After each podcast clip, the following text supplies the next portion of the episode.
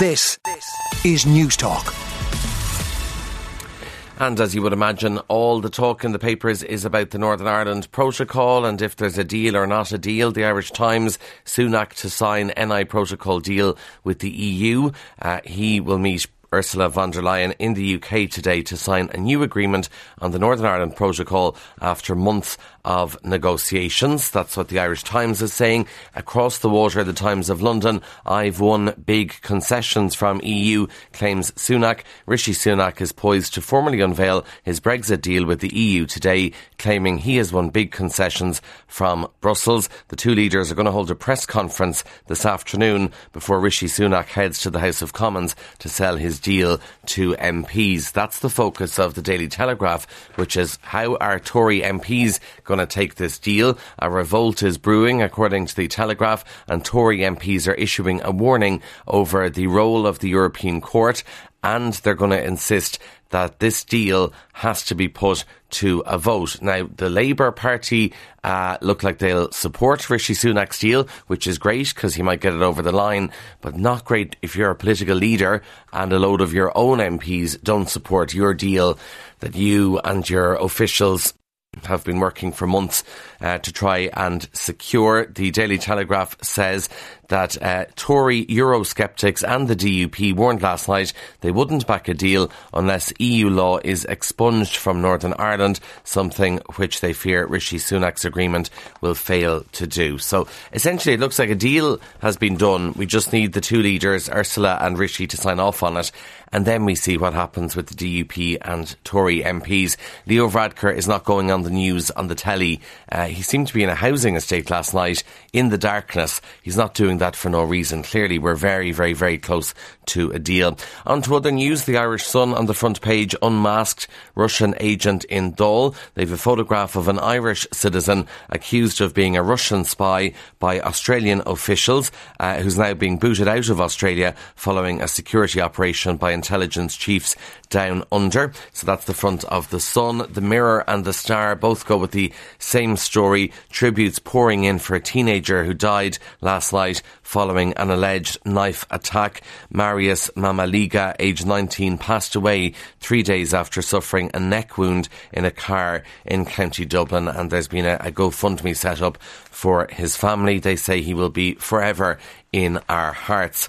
The Irish Independent main page story is that thousands of homeowners who are coming to the end of their fixed rate mortgages have been warned they face hikes of almost 500 euro in their monthly repayments. Now, where people get 500 quid from every month uh, is beyond me, but anyway, 50,000 homeowners are going to be coming off fixed rates in the next three years, and those who fixed their rate at 2.5% in the past five years on a typical mortgage could face fixed rates of up to 5.95%. So that would mean a doubling of the interest rate, and they could have to pay an extra 5,870 euro a year or around 500 quid a month. That's according to research done by the Irish Independent. Mortgage holders rolling off fixed rates, you could save nearly four grand if you switch your mortgage now. So certainly something for people to consider. Staying with housing, the Irish Daily Mail relief for renters as vacant properties targeted. New measures to protect renters are being planned by the government amid fears that thousands could face homelessness if the eviction ban is lifted. The Irish Examiner on the front page, we heard in the news about a waiting list for eye care. There's also news in the Examiner uh, that we had 45,000 inpatient appointments cancelled. The country's hospitals saw record levels of inpatient cancellations over the winter as the health system struggled with an emergency department crisis. And for a lot of these people, they could have been waiting a long time for these appointments, but unfortunately, due to overcrowding, had to be cancelled, which is why, according to the Examiner, we've record numbers uh, facing cancellations of their appointments, and hopefully they get sorted soon. The Irish Examiner also on the front page says that children as young as six, if you don't mind, are being used as runners for drug dealers who are seeking out vulnerable children and luring them in with gifts like top end runners and free drugs. Uh, this is according to communities in disadvantaged areas who say that the seeming ease with which money can be made at a very young age for simple tasks entices children into criminality, and it's being described really as some form of uh, child trafficking. Staying with drugs, The Sun has done a big investigation into the availability of cocaine, and ordering cocaine on the internet is easier than buying a pint or getting a takeaway. The Irish Sun says that within an hour of setting up a new social media account this week, their reporter was offered drugs by at least one dealer in every city in the country. Simply all they had to do was search. I don't want to give you ideas now of how to get drugs, but anyway, this is what the Sun did. They put in the hashtag cocaine Dublin on Instagram and they were inundated with thousands of options for how to buy the drug. So this isn't even the dark web. This is very much in mainstream social media here. They found almost 14,000 posts on the topic. So they stuck in the hashtag and found it very, very easy to buy drugs, uh, which seems to be not only a part of everyday life, everyday nightlife in Ireland, but clearly everyday life on social media.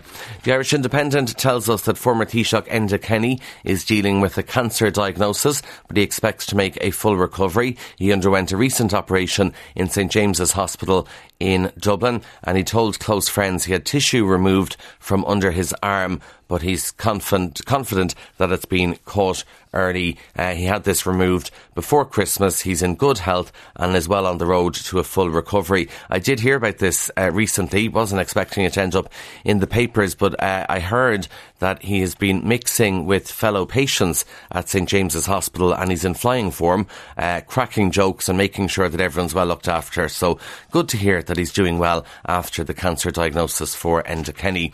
Now, staying with the Irish Independent, the number of dogs being surrendered for adoption has increased by 80%, specifically dogs being surrendered because landlords won't allow them in their properties. And the report in the Irish Independent from Dogs Trust really says that dogs are a new victim of the housing crisis because it's having a knock on effect on pet ownership. It's so hard to find rental properties at the moment. If you have a dog, it's even worse. So Dogs Trust noticing a huge increase in this uh, and a lot of uh, demand for privately rented accommodation. That's obviously growing. So many dog owners are being forced, unfortunately, to have to give up their puppies. The Irish Times tells us if you'd like to live in a pub, well, now you can, because dozens of pubs, which have been closed for quite a long time, are now being reopened, but they're being turned into homes. This is under a scheme aimed at boosting housing uh, but also I assume boosting town centres where pubs may have been open for some time. Now they're closed. Now you can live in them. Uh, so there's over 50 of them, vacant pubs around the country. I think it's quite a nice idea to live in a pub. So that's in the Irish Times if you're interested in that. And one final story for you comes from the Times of London. And the new advice to you is that you can put potatoes in your fridge. Uh, so for many years, the advice was that you shouldn't refrigerate your spuds because of the health risk. The reason being that storing raw potatoes at low temperatures could lead to extra sugars forming, which could uh, cause issues for you. However, now the Food Standards Agency in the UK has updated its advice since research found that storing potatoes in the fridge was no longer a risk, no more of a risk, I should say, than if you have them in the cupboard. I have to tell you, I always put potatoes in the fridge. Haven't died yet. I also ignored the best before date on them. But the new advice is that you can put apples, lemons, oranges, salad leaves, butter, cheese, eggs, meat, fish, and leftovers in the fridge. And what you should keep at room temperature are avocados, tomatoes, if you can get them, bananas, cucumbers, garlic, onions, and bread. On 106 to 108 FM and Newstalk.com. This, this is Newstalk.